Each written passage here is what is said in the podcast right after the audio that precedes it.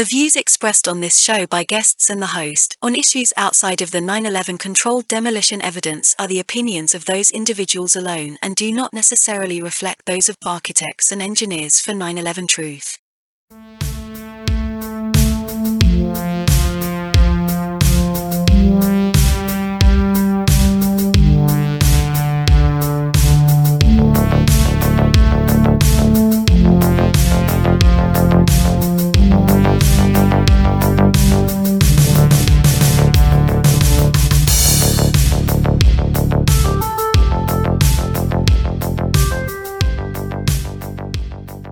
Welcome, everybody, to another episode of 9 11 Freefall. I'm the host, Andy Steele, and today we are joined by Graeme MacQueen.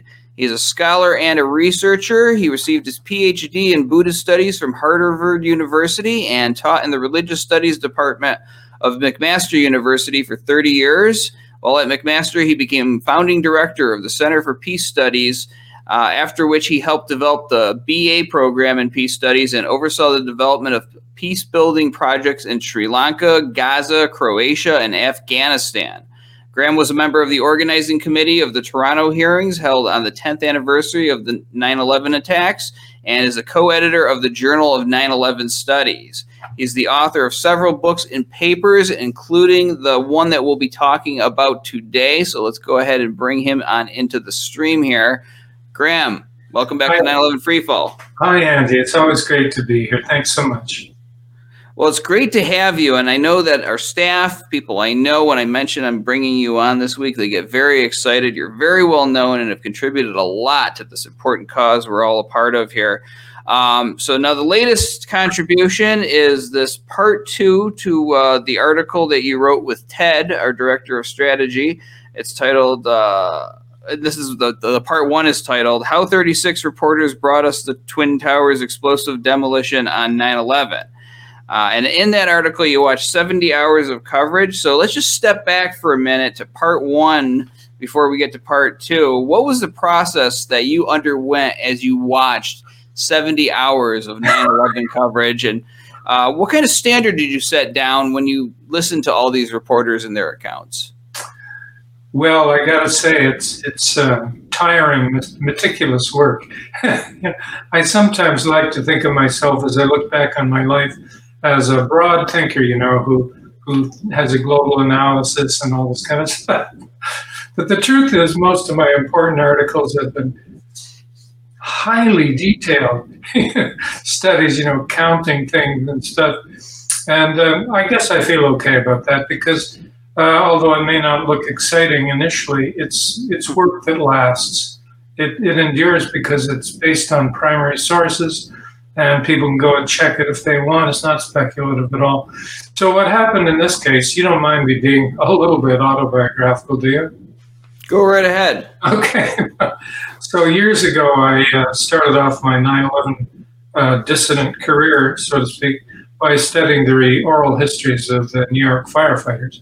And I found that the great majority of them uh, experienced explosions at the time that these towers began to be uh, destroyed. And, and that really raised questions about the whole structural failure hypothesis, the official narrative. Now, I knew from early on that there were other sources uh, that you might call important, actually crucial primary sources, sources of data that we should be mining, we should be studying, we should be examining. And one of them is the same day news coverage on TV that was absolutely crucial in getting the world, especially the US, but everyone else too, on board this official narrative and on board the war on terror. And yet, it didn't seem to me that people had studied it carefully. And uh, so I, I, began looking at that very early. But it wasn't until I met Ted Walter and began talking to him about it that um, I really decided to go along with Ted's very ambitious plan because I was looking at Fox News and you know CNN and stuff, and he said, "Why don't we look at it all?" You know, I said, "What do you mean?" He said, "That's fine. However much continuous footage from the day of 9/11, you know, that we possibly can find, because some of it's gone, of course, but some of it's been preserved, and let's download it all, and let's divide up our tasks, get our questions in mind, and we'll study the whole damn thing." I was um, a little bit cowed by that initially because I was not in good health and I couldn't see how I was going to do this. But we divided up the task. I would say in part one of this uh, two part article, Ted definitely uh, carried the ball. But in part two, I did my, uh, I was able to carry out my responsibilities. So we now have what can be thought of as one large project in two parts, where we study television coverage of 9 11, the coverage on 9 11 itself, on a number, actually 11 different networks, cable news stations, affiliates, and so on, finding all the continuous footage we could find. And we went through it meticulously, again, dividing up our tasks. And where we found things that were important, we would transcribe them word for word and we would record it all. It's not one of these articles where you can just make a reference. You can assume that all the transcripts of that coverage exist somewhere and just make a reference to it. No, no, as far as I know, nobody has transcribed all this stuff. And therefore, the article you write will uh, inevitably look long and cumbersome and have all these appendices because we have to give people the primary source data that otherwise they wouldn't have and let them make up their own minds about what's going on. So that's the background. Now, let me say a little bit more. when I first studied firefighter stuff years and years ago, back in 2006, uh, I didn't know for sure whether the official narrative of 9 11 was false or whether it was true. And so my goal was quite simple. I wanted to know what had actually happened on the day and what the eyewitness evidence said about that. By the time Ted and I came along to this big two part article, our goals were somewhat different. We had both been uh, studying 9 11 for so many years, not just the eyewitness evidence, but you know, the physical evidence, the physics of the collapses, all that stuff. Um, we both had spent years on it that we thought, you know, this has been shown beyond all reasonable doubt. By this, I mean the official narrative, to be utterly false. This was a propaganda operation. This was a psychological operation. So this study will not just be undertaken to find out what really happened and whether the official narrative was right, although, of course, it will bear on those issues, but it will be, in a way, a, our study of a psychological operation. What is it? How does it work? Because we think it's very important that people understand this. That, you know, of course, engineers and architects and researchers of all kind will continue to do their kind of uh, work and present evidence. But we can't go into this evidence naively. We have to realize this is a psychological operation. Uh, it was very evident on the day of 9 11, but it's still going on. And everything we do has to be undertaken within that context. So I would say this is a two part article on how the official narrative, even though it was contradicted by lots of eyewitness evidence from journalists on the ground, how it somehow got established so that by the end of the day of 9 11, on all major networks and news stations, everyone agreed that this had been Islamic radicals who had smashed planes into buildings and brought them down. So, how did that shift happen? How was the official narrative established? This is a really important question. And this is the kind of thing we were trying to do. Yeah, I don't think there can be any doubt that there's a psychological operation going on on the day of September 11th and the week following and in the years following. And you can see this especially when people like yourself, like so many others in the movement, started stepping forward. I would say around 06, 07. Uh, the corporate media went into hyperdrive trying to attack anybody that raised uh, the questions about September 11th. And it continues to this day. They dust off these same people in the media. Every time an anniversary comes up, use the exact same phrases. Uh, it's become old hat now, but uh, we can see it taking place. I can remember uh, in the year of September 11th, or in the few months that followed, uh, they had supposedly the Bin Laden confession video, and uh, he's sitting there talking to his friends in the video. A Fox News host is narrating it on the broadcast that I saw and she's saying things like, "See, that proves he was behind it because he just said it right there." And I remember thinking, like, "Well, I, I thought it was established that he did it. Why are you making this big deal of uh, cementing right. that in everyone's minds right now?" Because I hadn't woken up to, to all this yet. So Um, but no, they were they were trying to sell this to everybody, and you guys actually pointed out some really interesting uh, incidents that happened on the television airwaves that day in this paper. Now, the title of the paper is "Triumph of the Official Narrative." Uh, and this documents how the erroneous official story has been imprinted in the minds of people to such an extent. And I know that propaganda and psyoping is a very complicated, in depth process. Uh, but if you could tell our audience basically how this was done yeah. based on your study by by the system or whoever is putting this out there how was it done to the american people in the world I can uh, I can do my best, Andy. Um, when I was preparing for this interview, I came up with ten elements of propaganda that we came up with. I can go through the ten if you like, or because um, I'm a list man, I always make lists. Um, is that all right? That's fine. Okay. If it gets too boring, just let me know. Um, so uh, when I call them 10 elements of propaganda, I mean that when we go through all this 70 hours of footage and we find out how the official narrative is established, we can see that these are some of the uh, key elements. And I'll go through them initially rather quickly, and then you can follow up on whatever you want. The first thing is, of course, to create tremendous shock and confusion and trauma. And that's what these events did. I mean, let's face it, you didn't have to be there on the ground, you just had to be watching television. And television, therefore, becomes a means for traumatizing people and for making people think at the lowest possible level. In other words, people don't tend to think critically in, in a sophisticated way when they're in shock. They tend to think in a primitive way. Who is the enemy? You know, how can we get back at them? We're afraid, we're uh, upset, we're full of anxiety. So that's the first thing. And television was crucial. It basically uh, showed this attack across the whole world. The second thing is to quickly identify the perpetrator. Uh, and by that, I don't mean to really identify the perpetrator. I mean, get your selected perpetrator, your nominated perpetrator, the person you want to blame, and get their name out there quickly. So, for example, Fox News is, is quite brilliant at this. 45 seconds after the second plane hits the South Tower, um, Osama bin Laden's name is mentioned. You know, 45 seconds. I mean, that's pretty good, John Scott. You know, that's the anchor who mentions it. And then from there on, of course, all day long, not only on Fox, but on most of the stations, Osama bin Laden, Osama bin Laden, and so on. And that's point three now. Once you've mentioned the perpetrator, you endlessly repeat their name. Um, you know you can you can make progress even when you use this uh, naming to doubt that it's the person. You can say, "I think John Smith kidnapped that person." Um, uh, you know, I think it's John Smith. We're not sure it's John Smith, but the authorities say it's probably John Smith. The evidence points to John Smith. And even if it's not John Smith, it might be John Smith's brother, Jim Smith.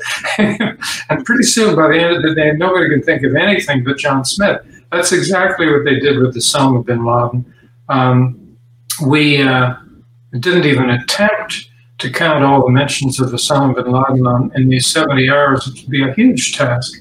But we did look at 30 uh, of the particular mentions and discussions of them that we thought were most important on Fox News and on uh, uh, CNN. And you'll find those all the, in the appendices. Uh, point four in the in this is uh, give all kinds of claims and rumors about this perpetrator. You know, if it was John Smith, it would be well, you know, we have what looks like maybe credible news that John Smith, you know, a few weeks ago said he was going to do something really bad. So, you know, it was probably John Smith. The, the, all kinds of claims and rumors are made about Osama bin Laden. Typically, it will be, you know, well, you know, I talked to intelligence sources, John, and, and they tell me that they're about 90% sure that this is a Osama bin Laden. Why do you think that? Well, you know, they say it has his signature. Claims and rumors, my friend. And of course, none of this has to be uh, real evidence. None of it is stuff you could use in a courtroom, but you keep doing it all day long. Uh, the fifth element is to use, make selective use of experts. So the newsrooms, the anchors will be visited by various experts. Now we have a, an expert in engineering. Now we have an expert in terrorism.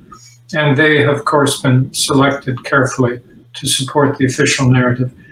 The sixth element is to normalize the abnormal, uh, make things look normal when they're not actually.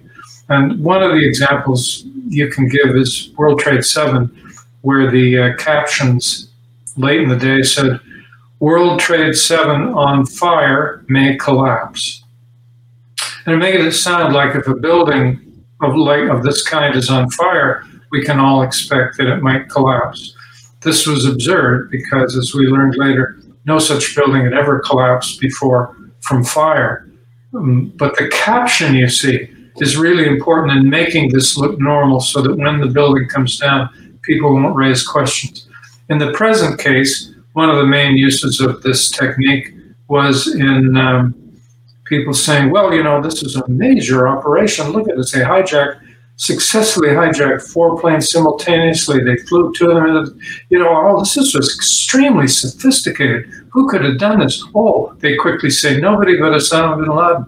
It's actually a silly way to normalize the abnormal because Osama bin Laden was a minor figure with a relatively small group of people and few resources when you compare it to any state in the world. Is a small non-state organization which was apparently at that time based in one of the poorest countries in the world, Afghanistan. I can attest to how poor it was. I was there a few months before the attacks. It had, I think, the highest infant mortality rate in the world. It was just desperately poor. And yet, we're supposed to think that a guy with, with some friends and a few million dollars um, in this poor country was able to do this attack. That's called normalizing the abnormal. It would be much more normal for this kind of attack to have been carried out by a major military and intelligence organization. Uh, the next is the use of logical errors were helpful, and the most important one was um, the planes hit the buildings and the buildings came down, therefore uh, the planes hitting the buildings caused the buildings to come down. That's a classic logical error, um, but it's very, very powerful. The eighth one is extremely important, tell gripping stories we showed that there are two major stories that were told on uh, the various uh, news stations. One is the War on Terror story, that basically the savages have attacked the civilized world. And um, there are eight specific elements, which I won't go into here, involved in this War on Terror story. Very scary, very gripping. Um, and then the second story is uh, the Osama bin Laden story this is a horrible man. He did horrible things before. He's done it again. The, the ninth, we're almost done, uh, says push aside actual courtroom worthy evidence. Uh, and you can do it directly by having a fake expert come on and say, no, that's, that's wrong. Uh, explosions weren't necessary. Or you can do it uh, indirectly by just telling such a good story that nobody is interested anymore in explosions. And then finally, you make great use of state authorities. So um, if you look at what, what they did, the newsrooms, they brought one person after another, former, you know, uh, Secretary of Defense, former uh, head of the State Department, you know, former head of intelligence. All these people are coming on and giving their opinion. And it's usually, well, it looks to me like Osama bin Laden. No evidence necessary, folks. These are credible state authorities. So those are the 10 things I would say that we found. And of course, we go into considerable detail in the article. You know, it's interesting because it was such a different time back in 2001 than it is now. And a lot of people have become more vigilant against this kind of stuff. Now, maybe not everybody. And so, and, and I know a lot of uh, people in the truth movement. So maybe I, I in a bubble to a certain extent from what uh, the ordinary people out there are doing. But it seems like a lot of people are more vigilant. Back then, people were more trusting of these officials, these experts that they bring on, and there, there was a, a, a lot more respect for them and what they have to say. So if they say, "Hey, this building is about to collapse, World Trade Center Seven, you know, it doesn't make sense to you as to why it would collapse, but because they're saying it and saying it with such confidence, it's like, oh, that must be a normal thing. They're saying it, or yeah, you know, this guy's saying Osama bin Laden did it. I mean, now it's kind of the point where the pundits that they bring on television are so goofy. I mean, people like uh, Philip Mudd this guy. We called him on C-SPAN. I've heard him comment on other issues outside of 9/11. I mean, the guy seems to have mental issues when you when you see him, and it's like this is the best that the American taxpayer can uh, get for telling you why something is happening, even if it's propaganda. It's not doesn't seem to work. Um, I think 9/11 kind of threw them off kilter in a certain way because they did not count on there being so many people caring this much about the the dynamics of how buildings came down and uh, continuously pushing on this issue that it's caused them to misstep and to make some mistakes in trying to come against us um, because they just exposed themselves by doing that. Now, you mentioned um, John Scott. He was uh, a person that uh, had come up in, in some of the uh, commentary that you just made here. And in the article, he you mentioned how he assertively pushes the fire induced collapse scenario during a broadcast that morning. Can you talk about that a little bit? Yeah, he's so he was the main uh, news anchor on Fox, Fox News, and uh, quite remarkable. I mean, in some ways, uh, did a good job. Very fluent, very confident. You know, brings on his experts and so on. But basically, he's he's creating the official story from nothing, right from the beginning. And uh, you know, so he'll have a reporter in the field that says, "John, I'm in a great cloud of dust. It was just a huge explosion. And then these buildings came down. John Scott has no problem ignoring the guy, basically, and say, thanks a lot, Mike, you know, and then just ignore everything about explosions. So uh, he'll then begin talking about planes. Well, you know, we know Osama bin Laden has planes, and he likes suicides att- attacks. And we know that steel will melt if you get it hot enough. He's saying all this stuff with no particular provocation. He's coming up with the whole thing. He doesn't even need to be, bring experts on to say it. He says it himself for the most part. the other news stations and so on are generally a little more sophisticated and indirect. They'll bring people on over a period of hours to say this stuff. And John Scott's the one who mentions Osama bin Laden 45 seconds after the South Towers hit. So um, I'm not saying the guy was realized everything what was going on in the day. You know, there's I, I'm not in a position to say who was a fully conscious participant. In many cases, I think people were given data sheets and they were they were told, you know, these are your talking points. Go for it, you know. And uh, so I have no idea who was fully part of the operation. But John Scott was an amazing example of somebody who was able to keep the explosion hypothesis off the screen. You know, as we found that on all the other, um, I think, 69 sources, the, the hypothesis that the buildings were brought down by explosions was mentioned at least once, either by an anchor or by an expert. It was there, especially in the morning of 9 11. It was present, it had to be dealt with. On Fox, it wasn't present, it didn't have to be dealt with. Scott just kept it off the screen. So, uh, uh, you know, when I talk about Fox as being exceptional, I'm not saying naughty Fox, everybody else did a good job. No, nobody did a good job, but Fox was more blatant. Yeah, there are eras where certain networks take the lead, the, the lead on being the most repugnant, and that was certainly Fox News's era for being the uh, the most repugnant when it came to 9/11, the War of Terror is what I call it uh, you know, the wars that followed Iraq and everything else. And um, and yeah, I mean, they were the ones who most actively went after 9/11 truth activists to the point where my mom was watching Bill O'Reilly one night and she said, "I'm actually like scared right now listening to him because he was talking about 9/11 truthers as if they're." Uh, you know, as if they're neo Nazis or something. In fact, Glenn Beck, uh, was the person. Actually, he took a, the the lead even more than O'Reilly because uh, remember there was a Holocaust museum shooting. A guy uh, went nuts at the Holocaust museum, uh, shot at least one person. And Glenn Beck, with no basis, nothing to back it up, just making this up off the top of his head, says this guy is a hero to the 9 11 truth community because he'll actually do something. So it was a deliberate attempt to try to associate us with some murderous uh, rampage that happened that had absolutely nothing to do with the 9 11 truth movement. And so these people will just outright lie. And you yeah. definitely got to watch out for people that just talk off the you know top of their head and they have really have no clue what they're saying. I, I had a friend like this in high school, and it was kind of funny. I mean, you know, he'd be like, "Oh, yeah, you know, you're allowed to go at least ten miles over the speed limit. they, allow that." And he would say it with such authority, he'd be like, "Well, okay, he says it there," and you know, but there's no truth to that. And then you'd kind of press him and ask him, you know, like, you know, about the details, and he'd say, "Well, it probably is," and then it would sort of break down over time. It's like, "Well, I don't know, but I would assume you could." Well, that's what the news reporters are like. You know, they just right. make they'll just say things with such authority. They're trained to do that, and you you think, well, this guy must know what he's talking about, and um, he really doesn't. Um, now, in the article too, you talked about the observation of uh, observations of CNBC's Mark Haines on the morning of 9/11. They seem to kind of get into it deep regarding early uh, talk of third explosions and such. Can you uh, get into that?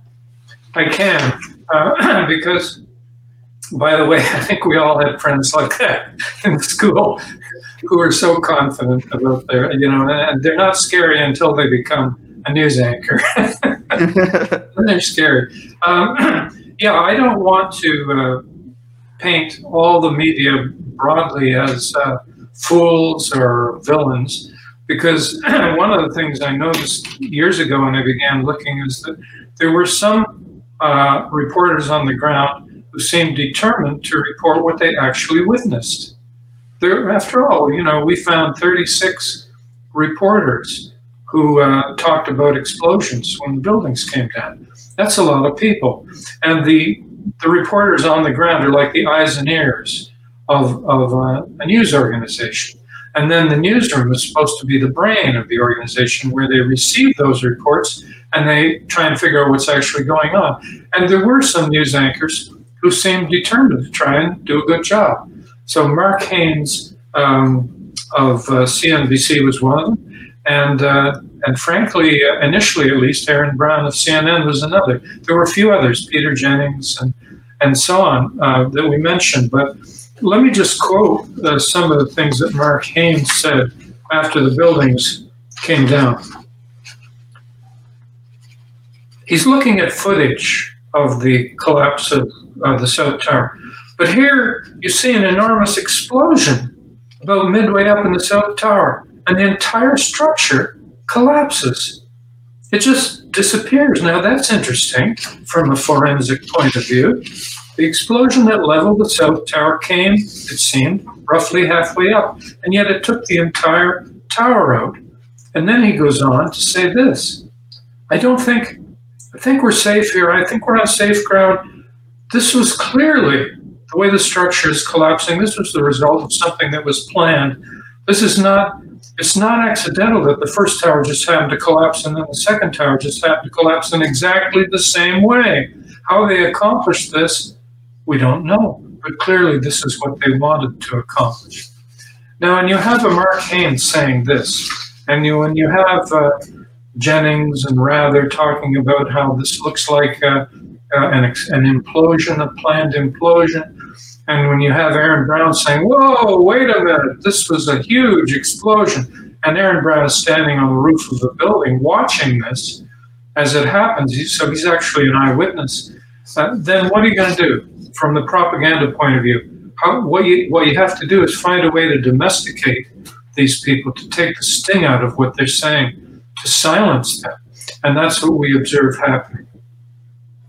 Well, yeah, and I don't think it's that hard when there's somebody that is on television, they're the face of uh, the network, and all they have to do is get a different script, and they'll probably read that. I think people did have initial reactions because you know something explodes in front of you, especially something as big as the World Trade Center towers. You're going to uh, you're going to react, and you're going to be very honest in the first couple of moments. after it happens, but after a while, once the dust settles and uh, they start cementing that official story in your minds, uh, then those people are just going to go along to get along. That's what they're on TV to do, to basically do a job, which is propagandizing us. Um, yeah, and at one point in uh, in the CNN reported third explosions right in their news crawler at the bottom. That's true. Uh, you have that in a number of stations. Um, I, I, don't have it here, but basically, uh, you'll have something, the news crawl along the bottom of the screen, say something like, uh, huge explosion brings down World Trade Center, that kind of thing. Uh, again, this is this is naive people trying to do their job. That's how I interpret it. And most of this happens in the morning of 9/11. You know, the the uh, anchor people trying to say, I don't understand how that building came down you know, and Aaron Brown going to his reporters in the field and saying, you know, I, I, we're trying to figure out whether this was just because the planes hit the buildings or whether there were separate explosions that brought these towers down. What do you think? What did you see? And it's, it's brilliant when he when he does that. It's not brilliant. I mean, it's, it's what any anchor should do. But I mean, in the context of what else was going on, it looks brilliant. And then the people in the field will say things like, "Well, the whole top of the building just blew up." I was right there. I saw it. So this is all going on in the morning of 9/11, and it's very important to have this information to record this. So we, you know, we dug it up, we put it out there. But then, of course, the question comes up: How on earth, in that case, can all this eyewitness evidence be sh- shunted aside? So that in the afternoon and evening, the official narrative is woven uh, convincingly in front of uh, the American public and the whole world. So that's the next thing that you have to perceive going on. Yeah, well, I mean, they, they've overlooked a lot of observable facts, not just from the day of, but from what everything AE 911 Truth has brought up over the years, problems in NIST report. And of course, they just pretend that it's, uh, that it's not a big deal that uh, what you know what gets pointed out here missing structural features and correct measurements is not a big enough deal to do anything with it. And that's what they do with the eyewitnesses on the ground that day. People reporting explosions people reporting molten metal uh, the news reports uh, with the uh, reporters initially saying it looks like a controlled implosion. None of that makes a difference because they had experts on the scene within hours telling you what exactly happened. And of course, there is no way to know exactly what happened inside the towers on the day of September 11th. It's not a, a long enough time to make any kind of assessment um, other than just initial speculation. So there's no way that the official story could have even existed. Now, I just want to know, to your knowledge, has anyone from the media come out and discuss publicly the discrepancies in their initial assessments and what they settled on later? Um, yeah, I don't have a very good answer for that right now. I, I, know that Aaron Brown, on the major anniversary, one of the anniversaries of 9 11, expressed his feeling of guilt and inadequacy. Um, he said, I sh- It never even occurred to me that those entire buildings could have come down that way. I was unprepared. I was not adequate to the job as news anchor. And therefore, I kept looking and saying, What happened? What happened? Are those buildings still there? So he's actually expressing, he's confessing that he wasn't adequate as a news anchor when that was precisely the moment when he was adequate as a news anchor. He was saying to the public, I don't know what just happened. I'm going to try and figure out. So there's an example of somebody actually going in the uh, opposite direction to what we would like. And I've seen other examples, but I can't think of them offhand, where people on the day itself were talking confidently about explosions and later on did a public confession on TV. Well, I was obviously wrong. I was later proven to be wrong. And, and firefighters did that too, by the way. Some of them said clearly, well, we all thought those buildings had been blown up. I mean, that's what it looked like to us, and that's what it sounded like. Of course, later we were proved wrong. That's what they were told. They were told they were proved wrong, but they weren't given any evidence. So, sorry, that's a not, not a fully adequate answer, but this is the kind of thing we find. No, that, that brings up a great point. I mean, people need to stop apologizing out there.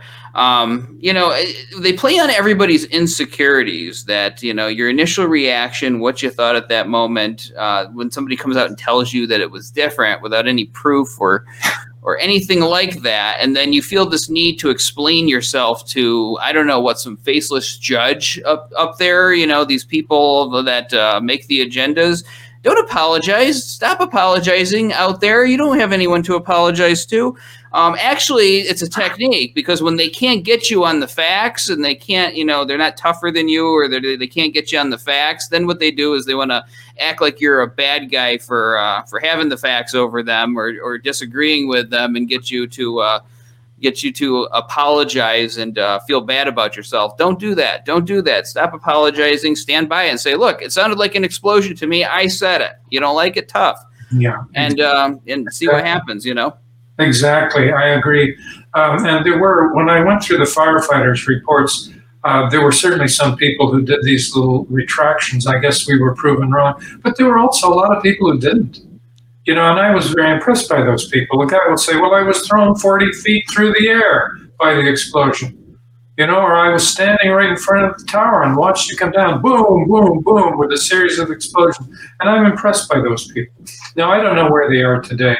Um, I made a few efforts to contact firefighters, and, and, and I didn't get anywhere. And, and I think they're afraid of their jobs, they're afraid of their pensions, they're you know, and some of them are sick. A lot of them are sick from breathing that stuff in, you know. But I, um, I'm impressed by those who didn't retract their testimony, and I think you're right. You know, there's nothing more pathetic, especially with reporters, than watching them publicly humiliate themselves by saying, "Oh, I guess I got that wrong." No, no, you used your senses. That's what you were supposed to do. You know. So I agree with you. Yeah, you know, it's um I think you need some very insecure people to do that kind of job, and of course, if you're getting that kind of money too, that uh, that probably plays into it.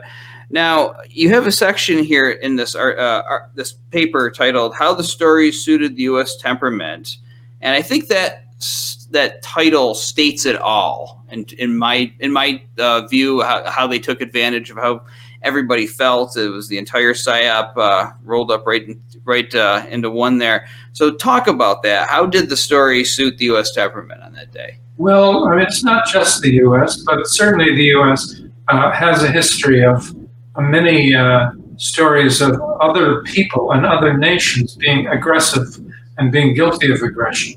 Um, but it's never the United States that does aggression, even though, uh, yeah, there's a wonderful book came out decades ago, uh, 180 landings of U.S. Marines. And I remember reading it when I was young and thinking, what's that? the guy who wrote it is proud of the fact that the U.S. Marines landed on 180 different places to uh, force them to, you know, go along with United Fruit or whatever, whatever it was. Uh, and it was only later that imperialism became unpopular and, and became an embarrassing book.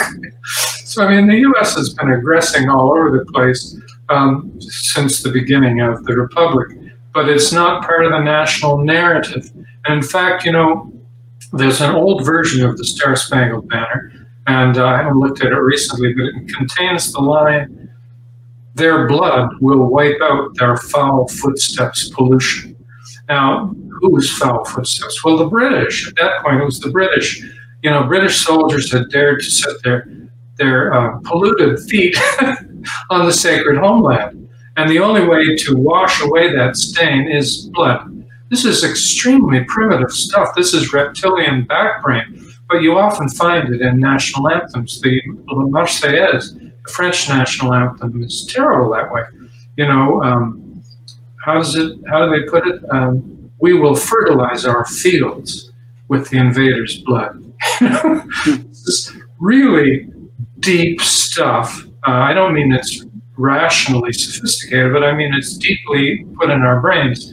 So, what is? How does that apply to 9/11? Well, their blood will wipe out their foul footsteps pollution. These terrible um, Muslims from another part of the world who are obviously savage and not fully human and Ehud Barak almost says it in those terms uh, on BBC on the day of 9 11. You know, obviously they polluted our nation by coming over here and, doing this, so only blood will wipe that out. So we're going to call this an act of war. We're going to start killing people, even if they had nothing to do with this. Um, and, and again, that, that was said. There's one of these speakers that I, I can't remember if it's CNN or Fox brings on, and he says, you know, we can't just go after those who were involved in this. We have to go after other people who we consider terrorists too. We're going to have to kill a few people here, um, you know, even if they had nothing to do with 9 11. And it's all about blood. And, it, and, and, and they're determined to say this act was an act of war, and therefore uh, we need to go to war. Even though, again, that's abnormalizing the, the sorry, normalizing the abnormal. No, normally, you would not say an attack by a small non-state organization is an act of war. You would only call it an act of war if a state had attacked you. So normally you would expect to deal with this through law, international law, U.S. domestic law. There were lots of laws that could have been used. But no, we're going to call it an act of war. We're going to go to war, not just with Al Qaeda, but with a whole bunch of states. We're going to attack people. We're going to bomb people. You know, so this, what I'm trying to say here is the theme that other people are aggressive, but the U.S. is not, was so firmly uh, entrenched in the U.S. consciousness. Germany in World War One, aggression. Germany in World War Two, aggression. Communist aggression. You know, Gulf of Tonkin, an example of communist aggression. Japanese aggression in Pearl Harbor. We won't talk about the U.S. burning down how many cities in Japan and in dropping two nuclear. None of that is aggression. You see, so, according to the US national consciousness, other people aggress or commit aggression. The United States does not. So, so we've got a ready-made mindset. Say, well, there are these these half-human, semi-human extremists way over there who've come and they've committed aggression against us. So then, of course, we have to raise the righteous sword of retribution, and uh, that's the kind of thing we're talking about. There. Yeah, well, every U.S. war is like a Death Wish movie, apparently, is what I learned growing up. I mean, we're just minding our own business, and then some goons attack us, and we got to go exact some revenge and uh, blow some things up in the process of doing it. Of course, that is not the reality typically. A lot of times things are a gray area, but as I've been learning more and more about U.S. history over the years, um, you know, I think a lot of it is imperialist. Uh, imperialist desires and such and uh, that's you know and that's any kind of large world power there's many of them throughout history and uh, you bring these problems onto yourself a lot of times. But in the case of september 11th i mean we know the buildings were brought down in demolition so that takes it to a whole nother level. I'm going to ask you to speculate a little bit. Um, i was thinking about this last night after reading your article. You know had there been more outspoken structural engineers, let's say, or people in the building trades profession on the week of 9 11, not pointing a finger, not saying, oh, you know, the Bush administration did this or anything like that, but publicly challenging the narrative just of what happened to the towers on, on that day. And again, I'm saying like on the day or the week of 9 11, saying, you know, I don't think that's right. I think there must have been bombs in there. They should be investigating for that. Um, do you think the official t- story would have had more of a, a, more difficult time solidifying in the public's consciousness had uh, people been willing to raise these questions the week it happened? Absolutely. Absolutely.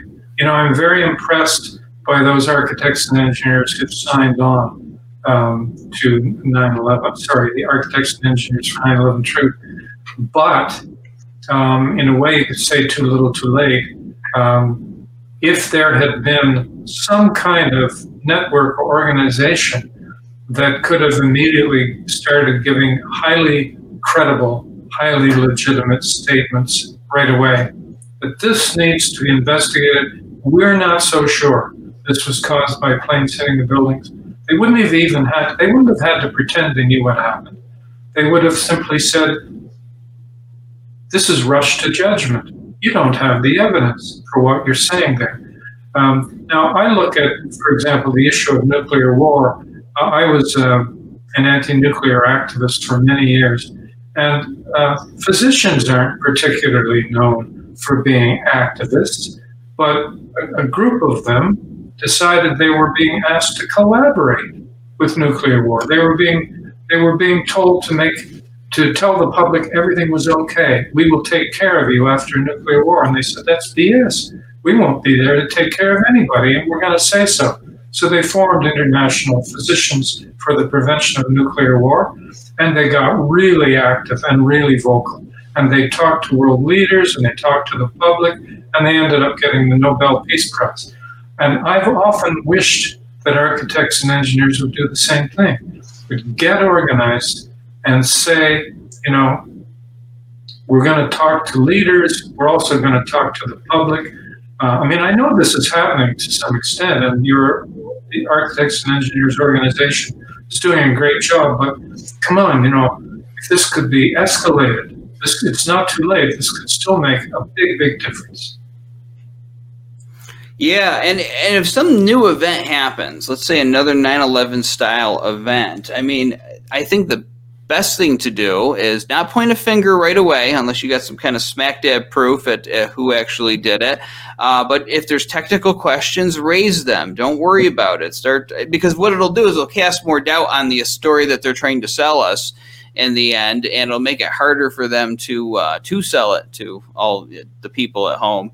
Um, and it'll have the controversy existing right from the get go. And if you just you know keep any kind of uh, uh, finger pointing out of it unless you got some kind of real hardcore proof then you can't be accused of having a political agenda or anything like that and it'll make it more difficult for the bad guys. And yeah i mean i've always believed in in having separate like you know when you don't like something when you don't like some institution form your own and make that the new standard. And maybe yeah. we need to be doing that with some of these uh, these big organizations in the building trades industry um, now, have you ever considered looking at foreign media coverage of 9 11? Like in some cases, you would probably need some native speakers of languages and such, but, uh, you know, to do the research and watching. But there may be some observations or reports that they would pick up on. Has that ever uh, crossed your mind to uh, look into those ones? Yeah, I'd love to, but I may not be around long enough to do it. You know, I'm um, I'm not given too too many months to be on this earth. Um, so I will have to ask others to do it. It's worth doing. It's it's important. But one of the reasons we stuck with U.S. coverage is because that's where the eyewitnesses are. That's where the people were on the ground. Most of the foreign news organizations that I've looked at covered it by kind of using as much of the U.S. footage as they possibly could because they didn't have any uh, alternative information. Like if you look on BBC, some of the news anchors didn't even know what the World Trade Center was. They were hopelessly out of their league, and and so they were just trying to play catch up. Um, now, of course, what would be interesting, I think, in foreign news coverage would not be the um, the eyes and ears uh, of the reporters on the ground. It would be the brain. It would be what's happening in the newsroom. That would be interesting. How are they putting it together? What are they saying? Are they are they are, are any of them independent of the U.S. newsrooms, or are they just repeating what they hear? You know, like I would love to look at Malaysian uh, news coverage because one of the former prime ministers of Malaysia knows perfectly well 9/11 is an inside job. I would like to know what Iranian uh, TV looked like because one of their leaders has come out and said it was an inside job. Uh, I would like to know what Cuban TV said because Fidel Castro eventually said this was an inside job and Venezuelan TV. You know, this could perhaps be done if you could find this coverage, but I won't be the one to do it. So um, let's throw the torch to those who have the same kind of, I don't know, obsessive patience uh, that Ted and I exhibited in this article. Well, it's very fascinating to sit back and watch that from years ago. And if anybody out there is a native uh, language or native speaker of any of the languages of the countries that were just listed there, then come forward and we'll talk about it. We'll see how we can get our hands on that coverage. I'm pretty good at finding things and get my hands on things mm-hmm. when I want to. So uh, maybe we can make that happen. Um, so, you know, right now, we have September 11th. We can do a lot of hindsight thinking about what should have been done, but keeping in mind that people on the day of September 11th only knew what they knew and they were only knowing what they experienced that day, either from the newsroom or on the streets. What were some of the questions that should have been asked by the faces on TV that day? Uh, faces on TV, meaning the experts and so, so on in the newsroom? Yeah, anybody with any kinds of doubts or uh, just trying to figure out what happened. What were the questions that they should have been asking the experts that were sitting across from them, trying to push the officials? Ah, so we're mainly talking about the news anchors. Right. Yeah. Well, I would have. I, I would say they should have done what Mark Haines and Aaron Brown and Peter Jennings did early in the day, but they should have kept it up, and they should have been very critical and quizzical. And um, you know, every now and then you'll find news anchor kind of wincing in embarrassment at what they're being told to say.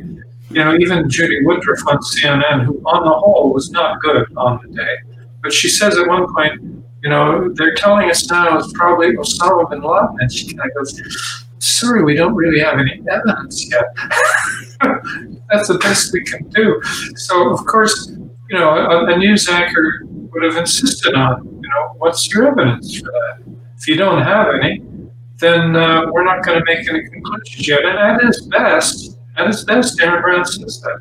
You know, some so-called expert will go on and on about why it has to be Osama bin Laden because A, B, C, D, all these different things. Osama is very bad.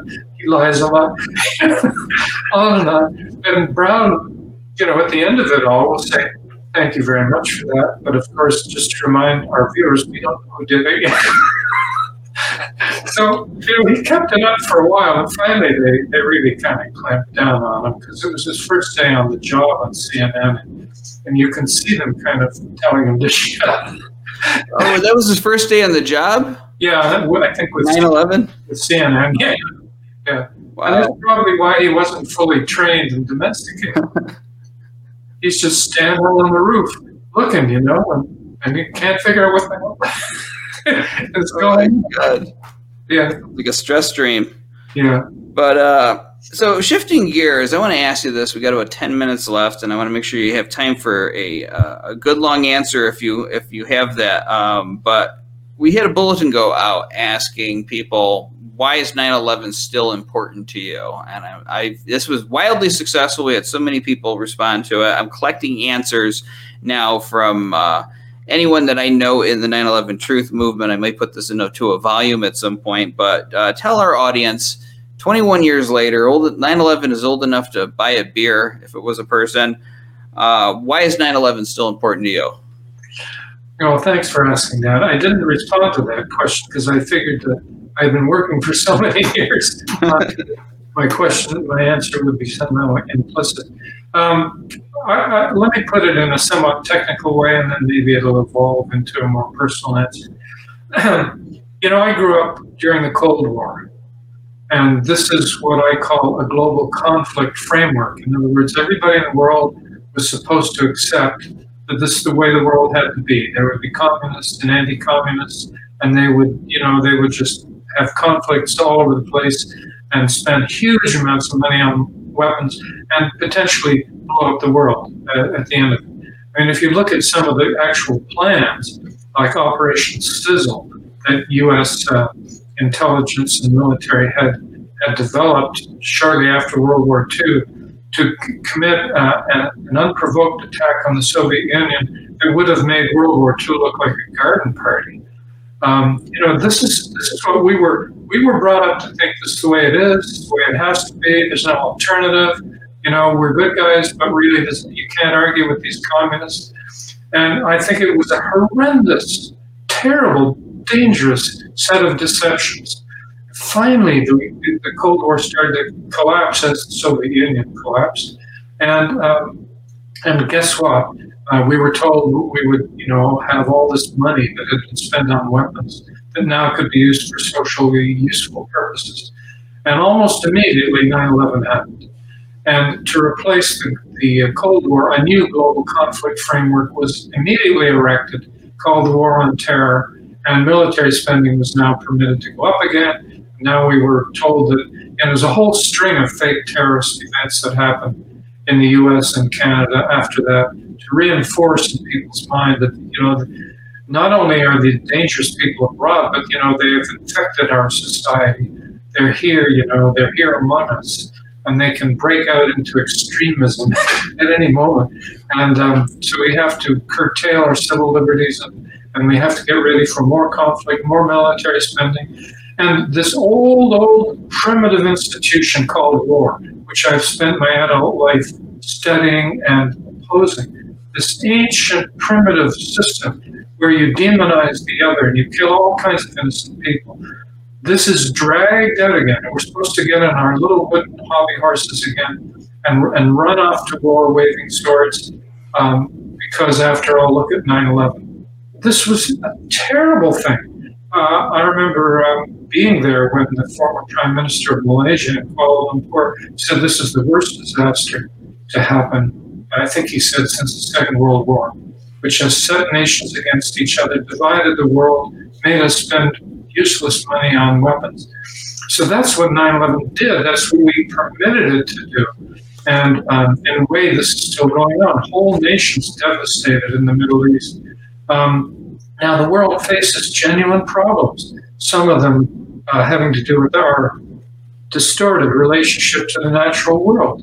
You know, we're destroying so much of nature. We could easily destroy ourselves. Does war help us humanely solve that problem? No.